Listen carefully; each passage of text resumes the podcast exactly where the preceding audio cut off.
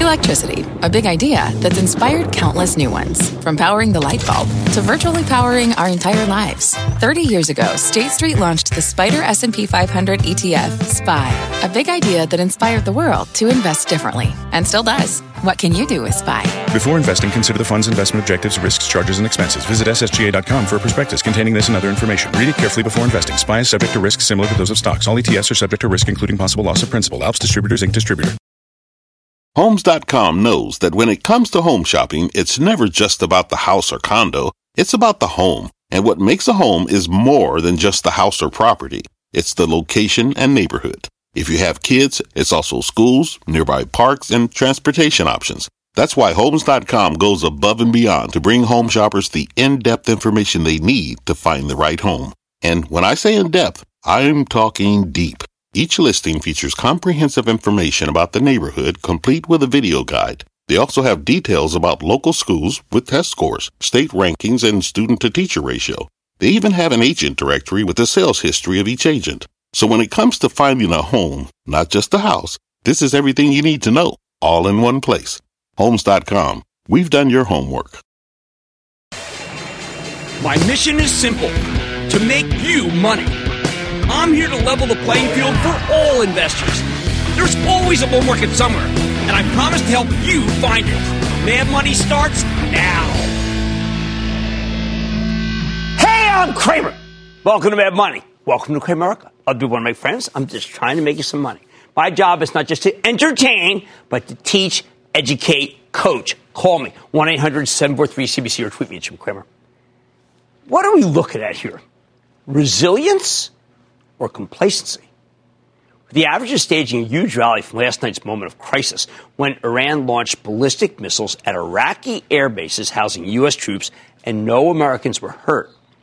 I marvel at this market's ability to overcome even the toughest of obstacles. Dow gaining 161 points, S&P climbing 0.49%, Nasdaq pulling 0.67%, although it was higher near uh, the, uh, yeah, I'd say about an hour before the close. So is this market being resilient, uh, as or are investors being complacent? Sell, sell, sell. Why not both? Yeah, that's what I think it is. I think it's a combination of these two forces, and I think they've taken control. First, let's cover complacency. A few days ago, the President of the United States ordered the killing of an extremely bad guy, an Iranian general who'd been the major architect of state sponsored terrorism in the region. Now, I'm not here to litigate whether or not that was the right call. Not my call. What matters to the stock market is that most commentators immediately assumed it meant we were headed for war with Iran. Do not pass go. Do not collect $200. They just took it as a given that both sides would keep escalating until all out war became inevitable. We saw the price of oil and gold soar. We saw investors buying waves of put options, betting on a monster sell off. But at the same time, the stock market pretty much ignored the whole fracas, even when it became obvious that retaliation was imminent. Iran finally struck back last night when the market was closed. They launched more than a dozen ballistic missiles at air bases in Iraq that housed U.S. troops, and the overnight futures plummeted the equivalent of 500 Dow points.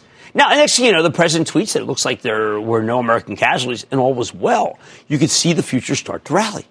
Then a Boeing 737 non MAX from Tehran crashed right after takeoff, and a second wave of fear swept the market. But when no further attacks came, when the Iranian government tweeted that their, mes- their message of revenge has been sent, the overnight futures reversed. and the pajama traders who sent the markets down 2% were revealed to be just plain wrong. Like I've been telling you all week, de escalation was always on the table, and that's exactly what both sides seem to be doing. The scaremongering media did you a huge disservice by playing down that possibility. Things only got worse for the Bears when we got the kind of bullish numbers that justified not only staying the course, but outright buying stocks. If you were complacent going into the Iran crisis, that complacency paid off when the president demonstrated restraint, baffling his critics, who simply can't conceive of Donald Trump with an olive branch instead of a bazooka. However, it's not just the de-escalation that, that uh, a short squeeze. That, that, was, that was part of it, but no, it was something bigger. We got some genuinely good news from individual companies, as well as some macro information, and that helps explain the market's resilience. So why don't we take them down? All right, first, ADP, that's the nation's largest payroll processor. They showed more than 200,000 jobs created last month in its latest survey. While ADP is not the ultimate arbiter here, that's the Labor Department's non-farm payroll figure that comes out at 8.30 on Friday. It showed that the Fed's rate cuts, they're working. We also know the cuts are working because Lennar, gigantic home builder, LEN, reported today that every single line item was a beaut. Most important, new orders were up 23%. Even better, management told us that California, one fifth of the country, but an even larger percentage of the nation's housing market, has bottomed. It's been a lot of trouble out there. Just numbers peaked a little while ago. Now it's recovering. That's all about J. Powell's rate cuts working their magic. Third, we got a same store sales number from Macy's that was NABAF. Don't you remember NABAF? Not as bad as feared. The company continues to close underperforming stores, trimming its footprint to the point where it's left with mostly good stores and high quality, what are known as A or B malls. Uh, this is a smart strategy. Should have been done a while ago. It's also a reminder that we could see some much better numbers from retailers, including Nordstrom, perhaps Home Depot. Between the strength of Lennar and the strength of Macy's, I got to believe that the housing related chain can reverse its recent underperformance. And then after the bell tonight, Costco, 9% same sources, 9%. Unbelievable. They did amazing e commerce. It used to be an afterthought for them. Wow, I got to go to Costco. Someone told, just tweeted me that Kirkland has great lox. I like to go to Russ and Daughters. I mean, I'll go to Kirkland. Fourth, tech's been roaring all week, but we needed some reinforcements to keep the ball rolling, and that's exactly what we got from Apple. Apple holiday sales specifically. The company released some data on uh, holiday app sales and my AirPods. The numbers were staggering. It's not easy to move the stock of the world's largest company, but this news allowed Apple to climb nearly five bucks breaking through the $300 level, hey, you know my thesis. It really hasn't changed that much. Uh, Apple, uh, own it, don't trade it. This company has an incredible track record of innovation and customer satisfaction. Well, that keeps monetizing their 925 million iPhone users. Now, look, I was on vacation recently. Seven other iPhone owners, all older models, unlike me with my spiffy 11. Three, it's got the three cameras. Despite the continued carping from the naysayers who are driving me crazy that there's nothing new under the Apple sun, I think every one of my tripmates now feels the need to own the iPhone 11. It's that much of a leapfrog. Same thing with the 20 people in the box that the Eagles lost last Sunday, where only my phone was worth taking pictures with. Pictures came out too dark for the other models. So much for the no innovation rap. Fifth, steady drumbeat. We've had unbelievable coverage at CNBC of CES uh, incredible utilization. Uh, we're starting to see these new technologies really pay off. 5G. The Consumer Electronics Show is just amazing this year. It's pretty similar to the upbeat commentary we got last night from Harman's Dinesh Paliwal. Did you catch that? He regaled us about stories about products that we've been seemed, uh, I think would have seemed impossible recently, uh, maybe as a, recently as a couple of years ago. Not enough good news for you? How about a story that almost nobody noticed? This morning, American Express finally got the nod after years and years of waiting to open up a Chinese franchise all on its own. No meddlesome joint venture partners here. Good news. Uh, it, it, it's really kind of the thing that I didn't expect to see right now. And I think China's going to follow through with its promise on the phase one trade deal. What does it mean for MasterCard? What does it mean for Visa, for Goldman Sachs? No one's waiting to find out. They're just buying. Or how about the companies that were supposed to screw up but didn't? This morning, Constellation's brand symbol STZ reported a very strong quarter, fabulous beer consumption, and not just from the Modelo and Corona that we sell at Sim, Bar San Miguel, my small plate Mexican restaurant in Carroll Gardens, Brooklyn. Uh, that wouldn't be so important if there hadn't been a story circulating yesterday that Constellation might have a shortfall because of slowing beer sales. Sure, beer, beer sales, well, they were not as great as they might have been another another time, but they were pretty darn good. And compared to everyone else in the business, these guys are crushing it. We're going to do a deep dive on Constellation later in the show with Bill Newlands, fabulous CEO. Let me throw in one more. It's one that I've kind of bashed of late. Grubhub. I've been extremely bearish on the online food delivery business. I think there are too many competitors, and it's ripe for consolidation the private DoorDash already bought caviar from Square, which, by the way, is finally getting respect for its growth post the departure of the amazing CFO Sarah Friar. But the industry needs more deals, and today Grubhub said they're considering a merger. No wonder the stock roared 12%. Here's an idea. They should either be bought by DoorDash or buy Uber Eats. Uh, Uber would go to 45 if that happened. Oh, and of course, we still had one more day where Tesla steamrolled the shorts, thanks to some price target bumps. Netflix soared on note that perhaps there's no churn coming from the Disney uh, Plus initiative. The bottom line, all of these bullish notes create conviction, which creates resilience and causes the complacency that keeps potential sellers from selling. That's how stocks, that's how they have a spectacular rally. Let's go to Joe in Pennsylvania. Joe. Booyah, Jim. I'm a first time caller, long time listener. Oh, thank you. About, uh, about 19 months ago, you had a show regarding the cloud princes. You mentioned that Coupa Software was one of the best of the princes. The next day, I went out and bought 100 shares. Yesterday, they made an acquisition of a travel and expense specialist company. They reached an all time high today. I'm up 185%. Do you think it has more room to run, or should I sell? I, I thought that deal was very good. I think management's doing incredibly well. Uh, bulls make money, bears make money, hogs get slaughtered. So take off a little, let the rest run. It's a great story. Let's go to Phil in New Jersey, please. Phil. Who are you, Dr. Cramer? How are you? Hey, good. How about you, Phil? I'm doing good. I'm glad the market came back. It's been oh, what a whirlwind of a night, but I tell you, I took advantage of after hours last night and bought some good stuff. So oh, I, that's so great. We get more of that. But anyways, um, I wanted to talk to you about Broadcom. So you know, they, I did my homework. They came out with good earnings. The company's solid, and the other selling part is Symantec off. All the semiconductors are going up. This one seems like it's on a downtrend. I bought some yesterday you know, and I want to buy more, but I'm not sure if I should get out no, and buy should. Nvidia. Or... This stock is, is not valued correctly. I think it can have much more room to run. 13 times earnings, 4% yield, really fabulous management. You're not making any mistake. Broadcom's a winner. How about we go to Rod in Wisconsin? Rod. Hey, it's Rod. Uh, big booyah from the frozen tundra. It's Berber cold in Wisconsin. Well, good luck. You got a big, uh, you got some uh, big football coming up. What's going on? I'm a retired uh, Teamster bus driver. Um, I took a hold of a rocket called Align Technologies a right. few months ago. Right. Back in August, it uh, kind of tanked. The market took a big bite out of it. So I like to follow rules. So over the next couple of mo- uh, months, I bought $25 blocks. My average cost now is $200 a share. I sold half of it, made a $75 share profit. I'm hanging on to the other half. Earnings are coming out at the end of the month. I don't know if I should hang on to this rocket, take uh, my four thousand dollars and buy Packer Super Bowl tickets, or well, I, I, I, I love that call. Um, I think the stock's had a very big run. I want you to take a little more off the table. It is a competitive industry, uh, and you've really made just you know it's been a terrific, terrific buy. Uh, go see the Packers. All right, is this market illustrating resilience or complacency? How about both?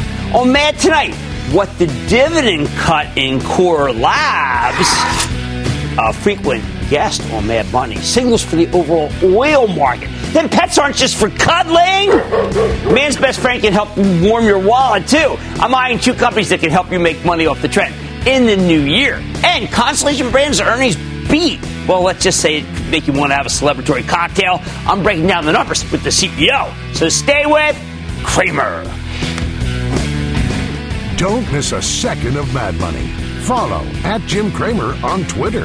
Have a question? Tweet Cramer. Hashtag mad tweets. Send Jim an email to madmoney at cnbc.com or give us a call at 1 800 743 CNBC. Miss something? Head to madmoney.cnbc.com. Take control of your financial future with the new madmoney.cnbc.com. Cramer's exclusive CEO interviews, full episodes, analysis, even your own soundboard. Plus, special access to Mad Money 101 with rules and techniques to break down the market for all investors. The red flag that makes me drop a stock immediately is it's everything you need right when you need it. The new madmoney.cnbc.com.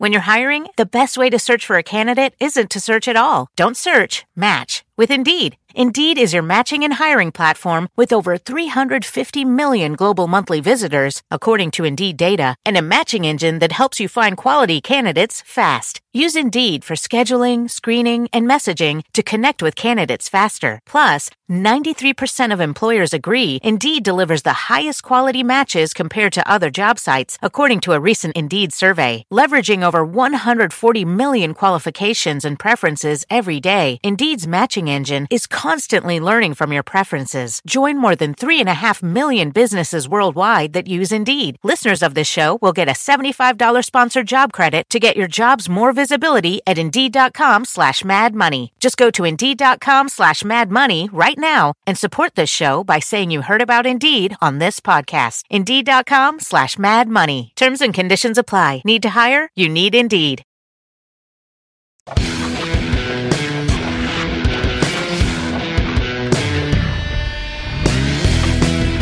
You want to understand the oil market? Core Labs told you everything you need to know when it slashed its dividend from 55 cents to 25 cents on the last day of the year. Don't know Core? It's perhaps the most sophisticated oil service company out there. Their technology helps producers find oil and get the most out of their reservoirs. As the price of crude rises, the services become more and more valuable. So, with oil going up rather nicely, at least until today's brutal reversal, how's business? Frankly, it's the worst I've ever seen it. Even worse than January of 2016, when oil briefly traded below $30 a barrel, less than half of where it is right now. What makes me say that? Okay, Core has been on Mad Money many times. It's a very thoughtful company. They make their decisions based on traditional metrics like their return on equity, not pie in the sky forecasts of drill, baby, drill.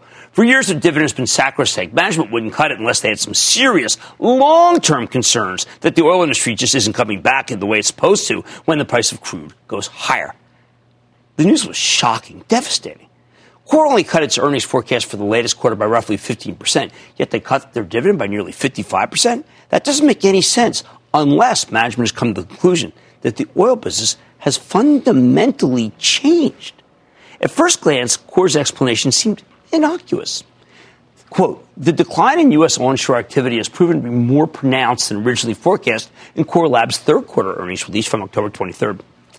Okay, but in many ways, it speaks incredibly loudly. Despite an uncertain world where the Strait of Hormuz could be shut down by Iran at any time, a world where international oil producers have let their wells run down drastically, uh, drilling just isn't picking up. In fact, if you look at the Baker Hughes land rotary rig count, my favorite indicator of drilling demand in this country, it's actually collapsing. A year ago, there were 1,050 rigs operating on land in this country. Now there's 773. That's staggering, right? Uh, especially when you consider that oil was $52 last year, uh, eight bucks lower than it is now. By the way, that's why the stock market refuses to really freak out about Iran these days. Investors sell stocks off tension in the Middle East because historically it causes oil prices to spike big. That raw cost inflation then can devastate the economy, at least slow it down a lot. Yet that didn't happen this time around. In the scheme of things, oil really has barely budged. Why? Because if you're a huge consumer of petroleum, you know what? You can lock in prices out five years that are much lower than the current spot price. It's that bountiful. There are three reasons for this. One, the demand for oil seems to have stopped growing. The world used only 800,000 more barrels per day last year than it did in 2018. Substitution, conservation, preservation, you name it. It's taking its toll on the growth of the industry.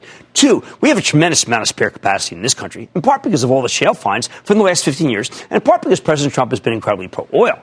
That spare capacity means we have a much easier time absorbing supply shocks. Three, technology.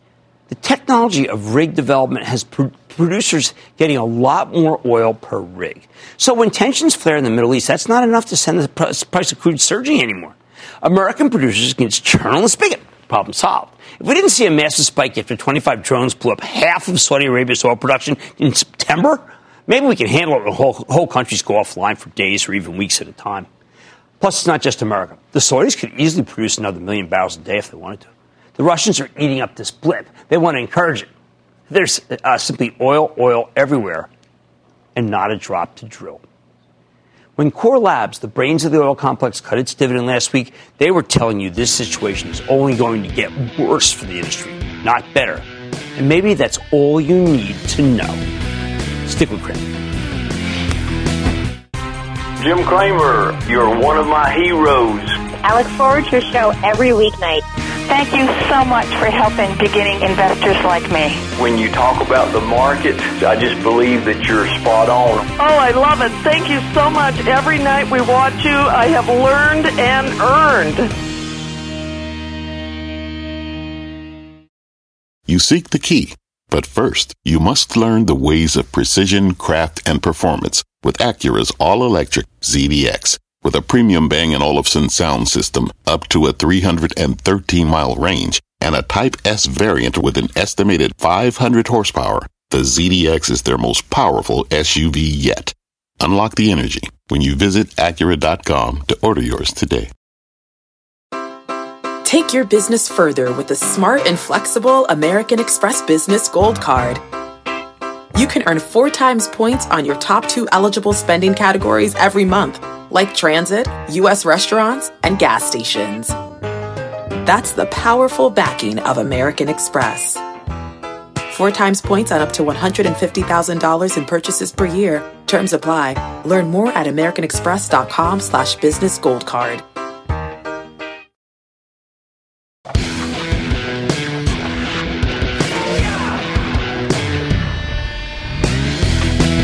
I'm a big believer in finding powerful long-term themes and then sticking with them, maybe for years and years. But that only works if you're willing to do the homework. You can't just bet on a major trend and forget about it. You have to keep checking in to make sure it's still playing out the way you expected. Which brings me to the humanization of pets. The idea that Americans increasingly treat companion animals as part of the family, like we do. So we keep spending more and more money buying them high quality food, high quality healthcare. This is a fabulous story that's made our viewers a lot of money over the many years that we've been on. But, ooh, and unfortunately, this is a big but. We always like to talk about what we get wrong is what we get right. Last summer, we updated our humanization of pets ETF that we created, a list of 11 ways to play this theme, and we got too aggressive. In the past, I'd only recommended a best of breed pet plays. With the ETF, I decided to be like all those crummy other ETF makers and, and put them all in there, uh, a little more risk, uh, some less tried and true names. And a few of them just constantly, just, what can I say?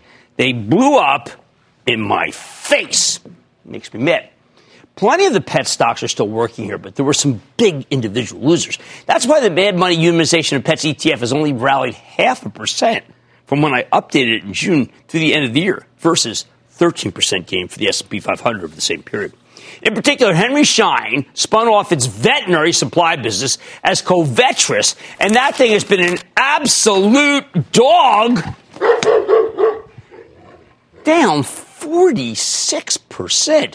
Chewy the ultra fast growing online pet food retailer sank almost 14% as remember all the growth stocks that fell from grace. Pet IQ and a prescription and over the counter drug maker focused on animals plunged 19%.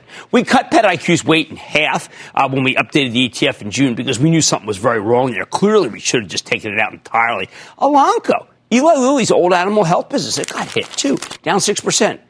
Even longtime Cramer fave IDEXX, which makes diagnostic equipment for veterinarians, got dinged in the second half of last year as its always bankable chairman and CEO was seriously injured in an accident and had to pass the reins on to a successor. So, what is the lesson here of this ETF? Well, it's the lesson of a lot of ETFs, frankly. I'm kicking myself because the main lesson uh, is something I should have known to begin with. It's much better to own a couple of extremely high quality stocks that you believe in than a broader basket that mixes the good with the not so good. There are times when it makes sense to put your money in a basket of stocks. I look, it's a great strategy when you're speculating on a bunch of high risk, high reward names like the early stage biotech companies, some of which I think we'll be able to see next week when we go to the JP Morgan Healthcare Conference. But generally speaking, trying to pick a few winners is a better strategy than owning an ETF, even one created by yours truly. If you're willing to put in the time and the effort needed to invest in individual com- companies, well, that's exactly what you should do uh, after you put most of your retirement money in an index fund. Uh, Twitter people, because I know that I'm Jimmy Chill now. Please don't hit me and say he doesn't like index funds because I love index funds. And uh, my daughter called me Jumbo Chill this morning just for a complete story. So what do we do with the humanization of pet stocks going forward? I say let's go back to basics and focus on two of the best opportunities rather than a basket.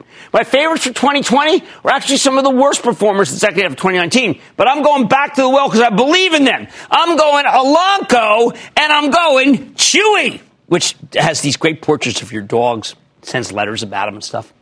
Uh, these have a lot more room to run. I'm going to tell you why now. Let's start with ubiquitous Chewy. You probably see their boxes. UPS guys always got them on the truck. Uh, that's the online pet shop that was spun off by PetSmart in June. Chewy came public at 22, then immediately shot to 35 at the close of the first day of trading. Stock marked time in the mid 30s until September, when the company reported what was generally viewed as a not so hot quarter. And then the stock broke down. By mid November, it, come, it collapsed to 21 bucks. In the past month, though, it's made a major comeback. These kinds of stocks are all coming back. It is vaulted to $28 and change as of today. Well, this is really kind of a uh, this is a very typical ramp of a lot of the high growth stocks that don't make money. Now, why has Chewy been so volatile? Well, some of it comes to timing. The company came public in June, not long before the IPO window slammed shut. At the time, investors were still willing to pay up for fast growing but unprofitable enterprises like Chewy. By September, though, money managers had gotten sick of these high flyers, and stocks like Chewy suddenly went out of style on that Wall Street fashion show I'm always talking about. The other culprit, I think Chewy's results have been widely misunderstood here. Consider the numbers that caused the stock to get hammered back in September.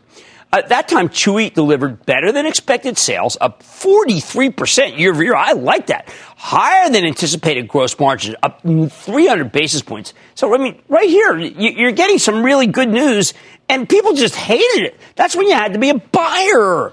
Even better, management gave you bullish sales guidance for the next quarter, and they raised their full year forecast to boot. Fly in the ointment, okay, Chewy reported a wider than expected loss. But to me, that looks like a strong quarter. Remember why we like these stocks? Growth. We saw the same thing with Chewy when reported in December. Terrific sales, terrific gross margins, and raised full year forecast. Once again, the losses were a bit larger than expected. This time, though, the stock only got dinged briefly before rallying, rallying pretty furiously. Chewy is not an earnings story, people. You shouldn't be thinking of it like that. It's a sales story.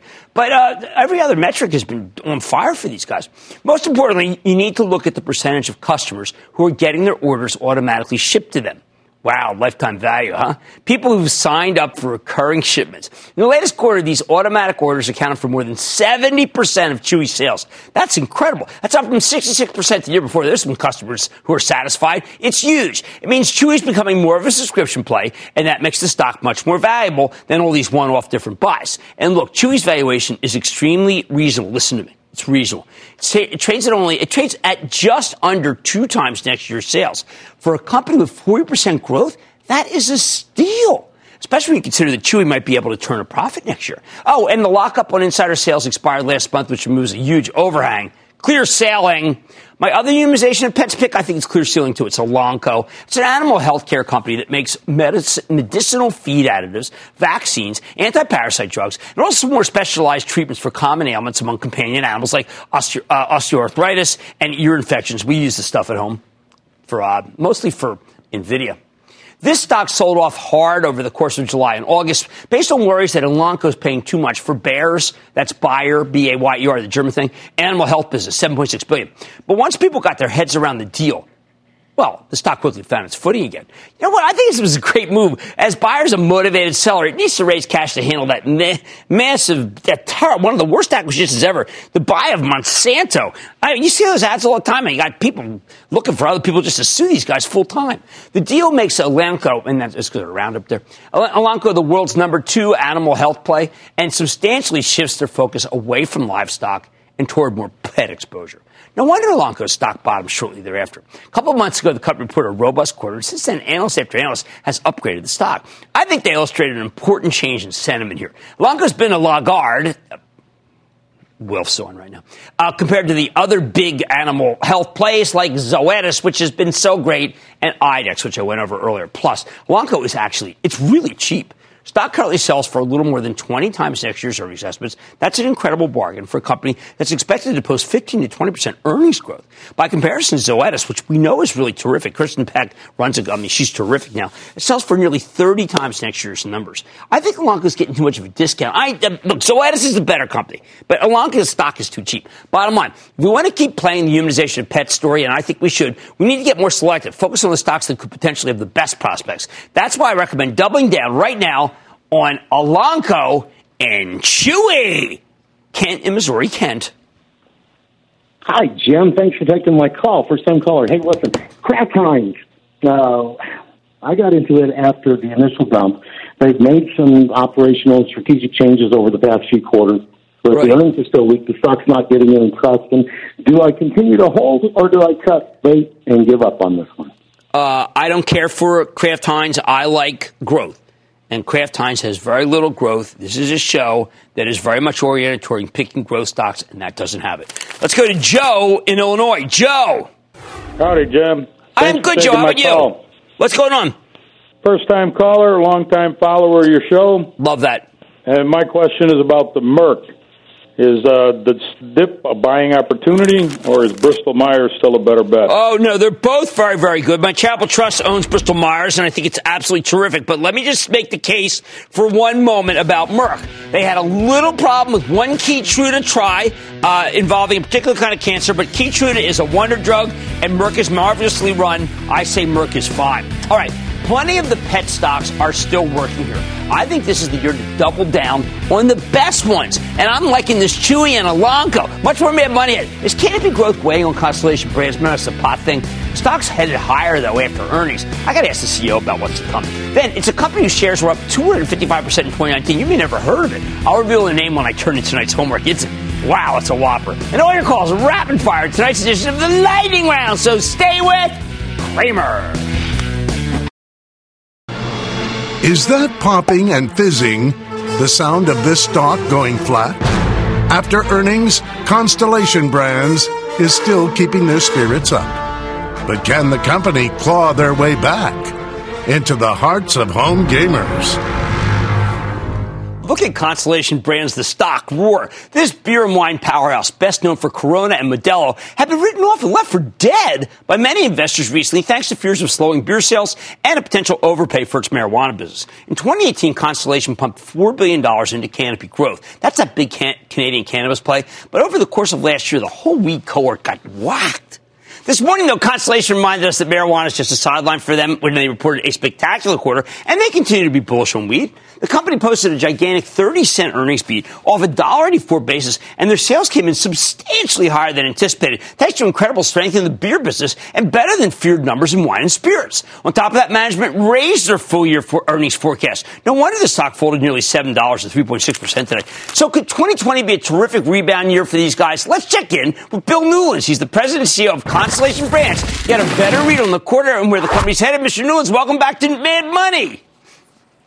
Thanks. Good to be here. Hey, Bill, your quarter was uh, really incredible. And what I think people seem to misjudge is that, as you said, you're just beginning kind of to scratch the surface in sales at Modelo. Why do people not understand that this is the only real growth in the beer category?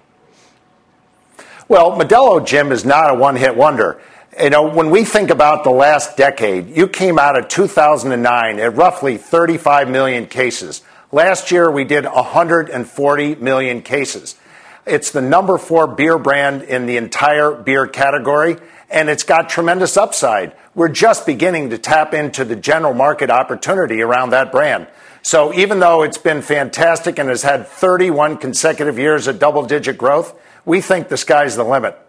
You know, I, I have to compliment you. I, I don't want to bury the lead here, but how have people done if they've owned your stock for the last 10 years?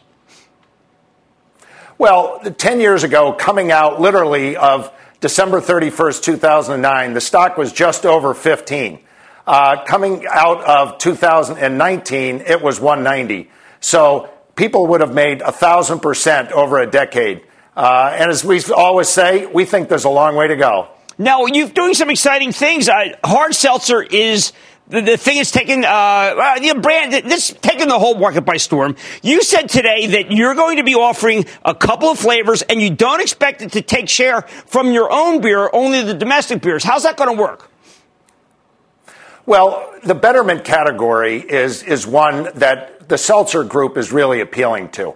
And, you know, there's nothing better when it relates to refreshment than Corona. So our belief is our Corona hard seltzer is going to be a really important player in this market. The market was 60, almost 60 million cases last year, and certainly it looks like it could easily double in 2020, and we're going to get a significant share of that market. But at the same time, you do have to spend more to be in there, correct? We do. Uh, we're prepared to have one of the biggest introduction spends that we've ever had against a, a single brand. But recognize we're spending it against a franchise, and that's Corona. So um, we're, we're quite confident that we will get a significant share of this business, and uh, we can't wait for March 1 to roll around. Well, I, I, I know it's popular, particularly with the millennials. Now, let's talk about what David Klein's up to. He's going over to Canopy. You stuck by Canopy today. There are some people who fear that maybe you overpaid, kind of like what happened with Ballast Point, where you admit yourself a billion dollars didn't work out. Can you reassure us that you didn't overpay and that the the prospects are bright for Canopy? Well, as, as, as you know as well as anyone, uh, anytime you have a startup industry, there's spits and spurts attached to it. What we're excited about is Canopy remains the share leader in Canada and the largest seller of cannabis around the world. Now we're putting in place a person that you've acknowledged yourself is a great seasoned executive who will bring discipline and focus to the leadership of that business. So we remain very bullish about it. Admittedly, there will be times when we get spits and spurts in the cannabis business, but we think the long term play around that uh, will be quite healthy. Well, Bill, there's a lot of money in uh, right now in the corporate structure of Canopy. You've got a kind of hard to understand Warren situation. If we were to legalize in the United States, would you be able to buy all of Canopy and take full uh, opportunity for all the money that you put in it that's left? Well, we don't have any plans to do anything to put more money into Canopy at this point. We obviously have warrant opportunities, and if those are in the money, we would certainly plan to exercise those. But we're quite satisfied with where we are with our position, owning roughly 37% of the company. Uh, but we're, we're anxious to see what happens in the United States. As you know, we've introduced the First and Free brand, which is a CBD uh, based brand here in the United States that you can get uh, through the direct website. So there's, a, there's going to be a lot of opportunities going forward in the U.S. whenever that is legally available to us. And you've got to be happy about the way that it looks like the new uh, NAFTA is working out. Not that you would be expected to be making Mexican beer in Michigan, but uh, the whole tariff situation is coming together pretty well for you, right? Well, it has. And we expected, as we've talked before, that the tariff situation didn't make a lot of sense as it related to, to Mexico and the United States. We're very tight trading partners. Um, and, and, in fact, the tariff issue has not been uh, related to us in the least. Uh, and we're pleased about that. We're, we're just focused on making sure we're going to continue to bring great beer to the American public with our uh, Modelo and Corona brands in particular. Although Pacifico is a good option too. No, we know, sell a lot of Pacifico. Well we can't well. get the Especial. We're waiting to get the Especial at my place. Bill, thank you so much for coming on the show. It's great to see you. Good to see you too. That's Bill Newlands, President and CEO of Constellation Brands, STZ. People, this is the only beer company that has any growth to it. Money's back into the break.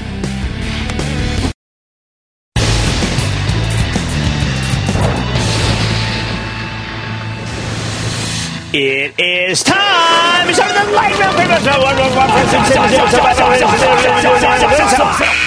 And then the lightning round is over. Are you ready? Skiing day. Time for the lightning round. Let's start with Diane in New York. Diane. Hello. Diane. I'm interested in the stock named Teladoc Health. I, I think Teladoc is part of the way to be able to keep costs down in healthcare, and we've been behind it all the way. We're not budging. Let's go to uh, Andrew in South Carolina. Andrew. Hey, President Cramer. I'm a proud uh, resident of Kramerica. Well, okay, I'll take that, but you know, it's a pretty uh, vaunted position. What's up? Yeah, hey, man, just seeing uh, what you thought about ticker KRTX, speculative play. That's mental health. Mental health is uh, almost impossible to get right. Uh, it's a total spec. I'm not kidding. Everybody who's tried to crack mental health has really, unfortunately, failed. Let's go to Bob in Ohio. Bob. Hello, Jim. Hey, Bob. I'm a long-time listener, first-time caller. Oh, okay. I Thank enjoy your show and uh, your comments and suggestions. Um, I'm actually calling for my nephew who's finally starting to get interested in stocks. Okay. I opened a custodial account for him. That's great. Uh, when he was in his early teens, showed no interest. Uh, now he's uh, first year in college. And he's taking computer classes and he's interested in the cybersecurity space. Okay. So, one of the stocks that he was interested in was Cloudflare. And I know you reviewed it when it first came out. Right. Uh, after the IPO, you weren't too excited about no, it. No, I don't think there's much to it, Bob. I, I was hoping, you know, here's what your nephew should do. Go over some of the stocks that we talk about a lot on the show, like a Cloud King. Be one of those. They've been vetted and vetted and vetted. I would feel so much better if he did that. Let's go to Ray in Pennsylvania. Ray. Hey, Jim. Booyah, Jim. How's it going? Ray. All right, how about you? Uh, good. Apellis uh, Pharmaceutical, APLS. It, it just Um, ran into doing an equity offering. I, I know they got a hemoglobin thing. Uh, and it, but it's up so much. I'm, I'm suspicious of the equity offering. I want you to wait. How about Brendan in Massachusetts? Brendan. How's it going, Jim? Really well, Brendan. How about you? Good, good. Hey, calling about Pinterest. Yeah, I'm we got. We're kind of lukewarm. We had such high hopes, uh, and, and it doesn't have the growth that we'd like. I, I have to tell you, I prefer Twitter to it. I certainly prefer Facebook. By the way, have you read any negative stories about Facebook lately? And don't you think that's one of the reasons why the stock is soaring? I guess the print guys just kind of, I guess they got tired writing about it. Let's go to Joe in Pennsylvania. Joe. Jim, Happy New Year to you. Hope you have a healthy, happy New Year. Oh, same to you, Um, Joe. Thank you. Thank you uh, for all you do. Um, question is uh, company called Veev, V-E-E-V, Sim. Oh, I like that's Peter Gassner. He's won a lot. It's a cloud-based company that has uh, done great things in healthcare. Uh, I would buy it right here. Uh, it, it's one of the stocks that I think is just about poised. It's unchanged. It's almost unchanged for the year to really to really make a move. Let's go to Mike in New York. Mike, Mike, Mike. Happy Booyah New Year, Jim. Same. Uh, Alibaba. Oh, the only Chinese stock I'll recommend. Why? Because it's kicking butt, and I've got to tell you, it looks like a lot like an American company, except it's got faster sales than almost every company on earth. Nick in New York. Nick. Hey Jim, how you doing? I am doing well, Nick. How about you? I'm doing good. So I was wondering, is Uber in trouble in 2020? No. I mean, I re- no, no, they just need to give Uber sales. They have to like offload it, sell it to uh, DoorDash, uh, merge it with Grubhub, get it the heck off the balance sheet, and then boom! hey, one more. Let's go to Richie in Pennsylvania. Richie. Hey Cramer, how's it going, sir? All right, how about you? I've got a stock here I'm interested in. It's called Cloudera, CL. Yeah, it's business software. Cloudera, here's the thing about Cloudera. It's not as bad as it was. If that's enough to make you want to buy a stock, it's fine with me. And that, ladies and gentlemen, good other lightning round! The Lightning Round is sponsored by TD Ameritrade.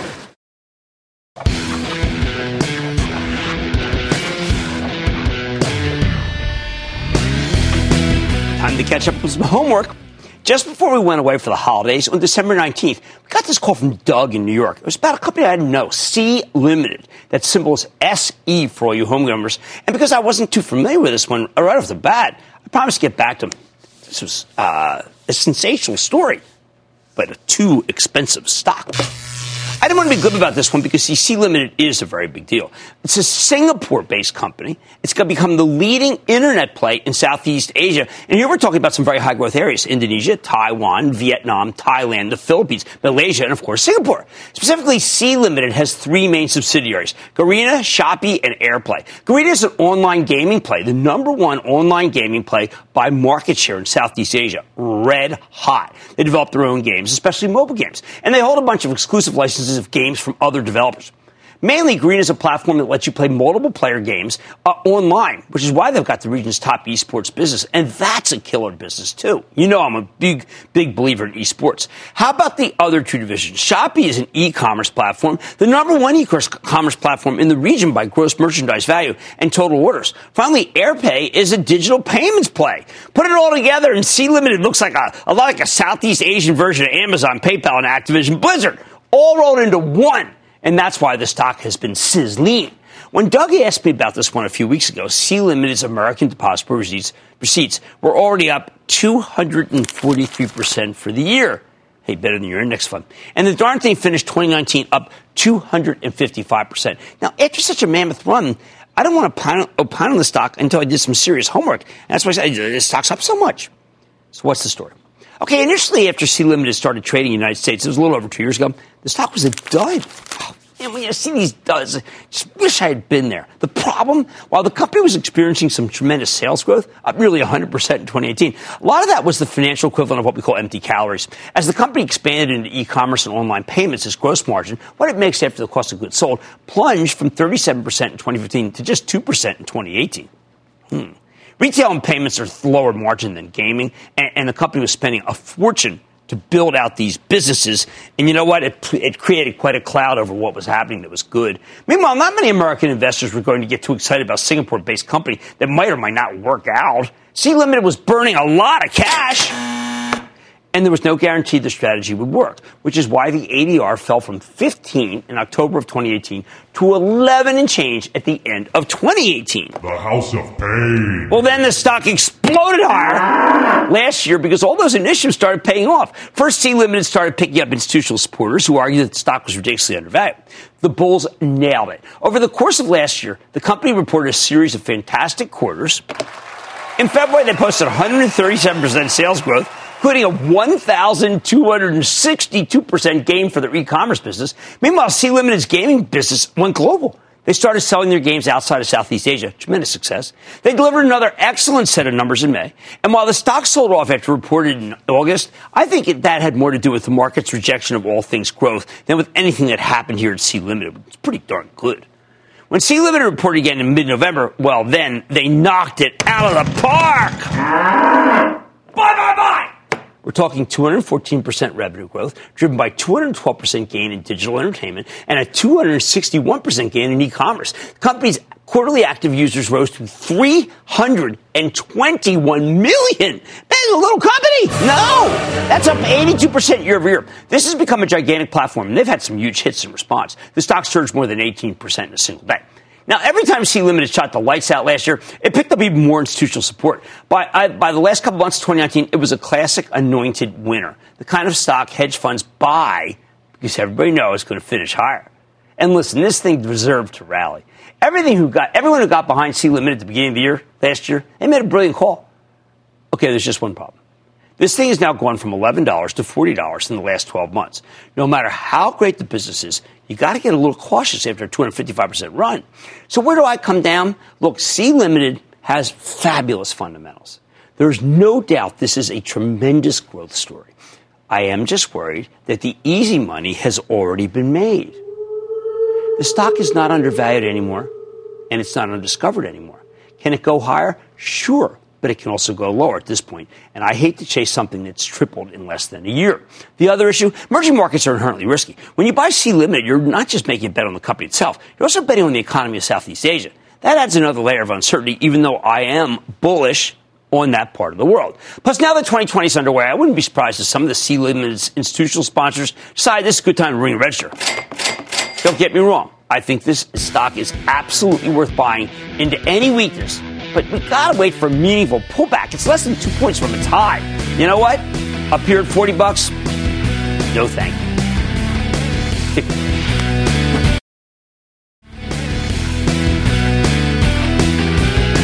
A lot of changes in retail. Now, Bed Bath & Beyond reported after the bell. It looks really ugly, but give this guy a chance. Tritton just got there. He's putting in a new team. I continue to believe that Nordstrom is a terrific opportunity. It's way down with a good yield.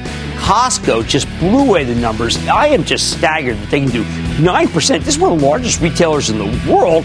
And you know what? I think both Home Depot and Lowe's are starting to do better. Lowe's had a good management change the other day, and Home Depot's finally going back to where it deserves to be. I like to say there's always a bull market somewhere, and I promise I'll find it just for you right here on Mad Money.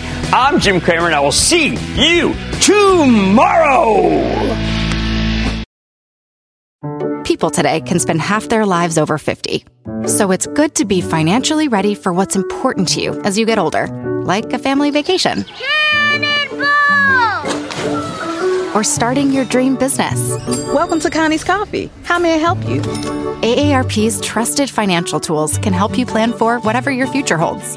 That's why the younger you are, the more you need AARP. Start planning today at aarp.org/moneytools.